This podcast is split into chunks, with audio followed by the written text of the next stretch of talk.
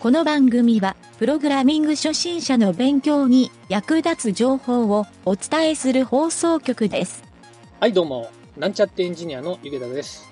この間すごく腕がかゆいなと思ったら、でっかい蚊に刺されてですね、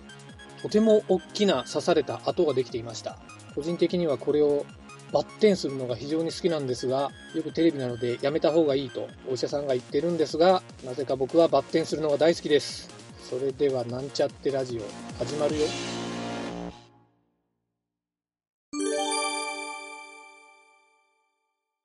はい、それではプログラミングレッスンの シーエスエス 編に行きたいと思います。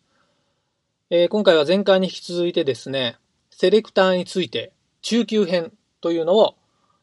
えー、レクチャーしたいなと思います。はい、前回のセレクターの初級編が理解できてない人は、一応ですね、それがベースになるので、そちらをですね、しっかりと学習してから、できれば中級編を聞いてもらうといいかなと思っております。はい、まずですね、中級編はですね、えー、結構ちょっとレベルが上がるので、難しく聞こえる人もいるかもしれませんが、えー、前回初級編で言ったのに、ちょっと追加する要素で難しい書き方があるので、えー、その書き方を説明したいと思います。それはですね、属性選択っていうのがあって、エイチティーエムエル のタグで書かれている属性をですね、えー、シーエスエス ではすべてセレクターの要素選択で使うことができます。これはですね、書き方は、ブラケット、えー、角カッコですね。はい。えー、配列などで使うブラケットのカッコの中に、えー、まず属性のキーにあたる部分ですね。はい。えー、href とか src とかいろいろあったかと思うんですけど、そのキーにあたる部分イコールクオーテーションを書いて、その属性の中の値、属性値ですね。これを書き方をすると、えー、そのキー、属性のキーに対して属性の値、これがマッチするものを、マッチというかイコールですね。その属性のキーに対する属性の値が同じものをですね、選択することができるという使い方になります。はい。この属性の部分が、実は JavaScript で組み合わせるときに、この属性の選択っていうのは僕はよく使うんですが、はい。エイチティーエムエル のタグと シーエスエス だけの組み合わせでは、そんなに使う機会はないかもしれません。はい。クラスと アイディー だけで十分に、えー、そのレベルでは使えると思うので、えー、こういうのがあるぞというのを覚えておくといいと思います。はい、えー、続いてですね、えー、今回はあとふたつ大きいちょっと中級編をお届けするんですが、ひとつめがですね、疑似クラス。この疑似クラスというのを覚えておくと結構便利に シーエスエス が使えるので、えー、説明したいなと思います、えー、この疑似クラスっていうのはどういう書き方をするかというと、セレクターですね、えー、前回学習したようなセレクターの後ろの部分にですねコロンをつけて、えー、そのコロンの後ろにいろいろと命令を書くことで、えー、ちょっといろんな面白い動きをすることができるので、それを紹介しておきたいと思います。はい。えー、まず疑似クラスの一つ目はですね、コロン、リンクっていう書き方があってですね、これは基本的には A タグに対して A コロン、リンクっていう書き方をするんですが、未訪問のユーアールエル に対して適用されるスタイルシートになります。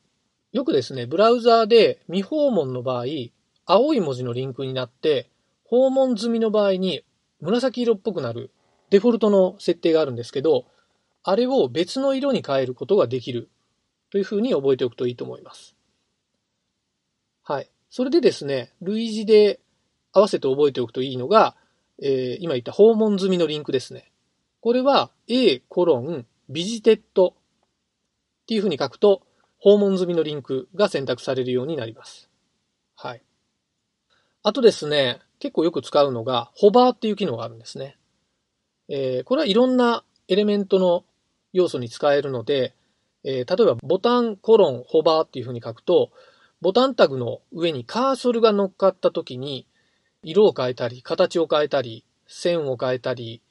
えー、そういったですね、面白い動的の要素を加えることができるので、このホバーという機能は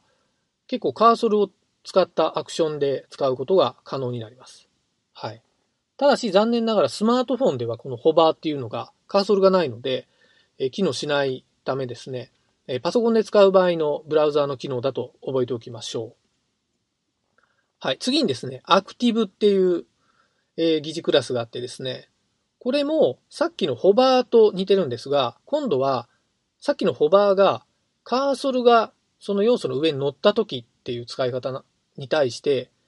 このアクティブっていうのはですね、その要素をクリックしたっていう状態の時に発動されます。はい。えー、ボタンの表示なんかを作った時がわかりやすいんですけど、ボタンをクリックした時に押されてるような画像に切り替えると、結構ですね、その使ってる人のユーザビリティが上がるっていうことになるので、このアクションっていうのは、まあ、ホバーと合わせて使ってみると結構いい効果が出ると思います。はい。次にですね、えー、フォーカス。フォーカスっていうのがあるんですけど、これはインプットタグで使うのが効果的なんですけど、インプットコロンフォーカスっていうふうに書くと、インプットの要素にカーソルインした、まあ、フォーカスした場合ですね。その時にフォーカスインした時だけのスタイルシートの設定が書けるようになります。はい。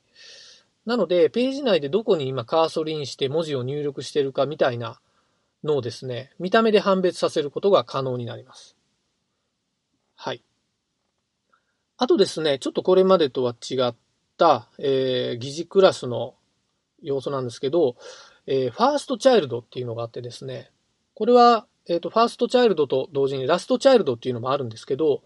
その要素のですね、中の最初の要素を選択するのがファーストチャイルド。で、ラストチャイルドは最後の要素が選択されるっていうですね、特殊な要素の選択方法になるので、これも疑似クラスに当たるので、えー、覚えておくと結構便利に使えるかもしれないです。はい。最後の項目だけは実はラインを引かないとか、そういったので、たまに使うことがあるので、覚えておくと結構便利だと思います。はい、それでですね、えー、今回の中級編の、えー、最後の要素になりますが、疑似要素っていうのがあってですね、スタイルシートの。これはですね、結構 シーエスエス のキラー機能なので、覚えておくといいかなと思うんですけど、基本的にはですね、コロンふたつつけて、えー、命令を書くと、疑似要素っていうですね、まあ、疑似要素っていうぐらいなので、えー、エイチティーエムエル には書かれてないタグを作ることができるんですね。はい。で、タグっていうとちょっと、えー、なんか便利に使えるように思えるんですけど、この疑似要素は JavaScript とかからアクセスができない本当の仮想要素っていうふうに考えた方がいいと思うんですが、大きくですね、えー、疑似要素っていうのはまあふたつ、覚えるだけなんですけど、ビフォー と アフター っていう機能があるんですね。はい。これをコロンふたつ書いて ビフォー。例えば A コロンコロン ビフォー って書くと、えー、この ビフォー はですね、要素の内部の直前に一番手前側にですね、えー、仮想の疑似要素が作られるっていうことになるんですね。で、どういうふうに作るかっていうと、これはあのスタイルシートの書き方で、えー、要素がコンテントっていう機能があってですね、中の要素を書き込むことができるんですね。はい。なので、えー、いろいろですね、リスト要素なんかがあるときに、一番先頭側に、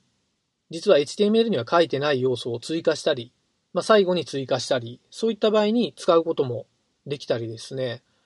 えー、よくこうテクニックとして見るのは、矢印とかを実は シーエスエス だけで作るときに、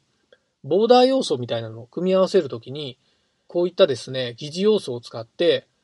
実は エイチティーエムエル には記述していない要素をですね、新たに作って、そこにいろんな画像を表示させたりとか、そういうことをして、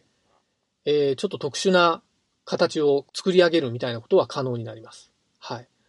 この疑似要素は結構実はですね、覚えるとかなりいろんな使い方ができるので、これはですね、いろんなリファレンスサイトを見て、こんな使い方があるっていうのを、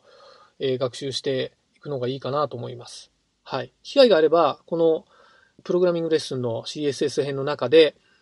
えー、そんな該当するものがあればですね、都度お伝えしていこうかなと思っています。はい。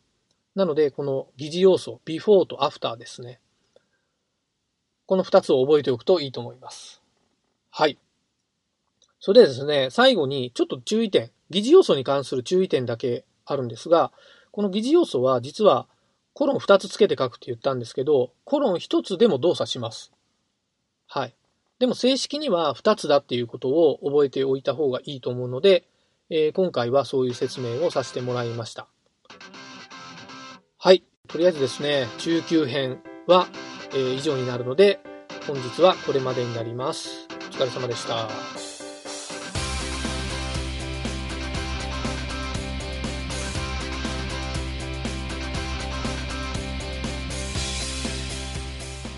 番組ホームページは エイチティーティーピーコロンスラッシュスラッシュエムワイエヌティードットワークスラッシュラジオスラッシュ